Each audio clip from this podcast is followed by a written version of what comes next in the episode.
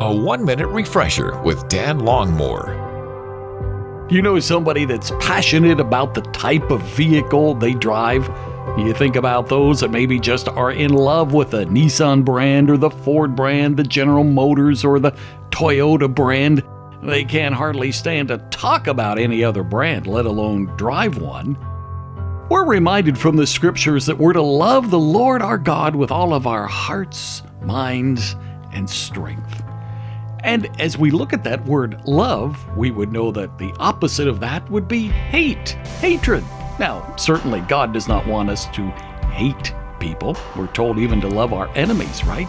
But when we're so in love with God, we are opposed passionately to having anything to do with those things that would be against God or His ways.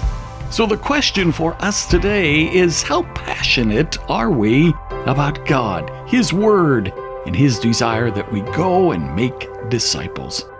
Refresh and renew with Dan Longmore, afternoons from 2 to 5 on WRGN.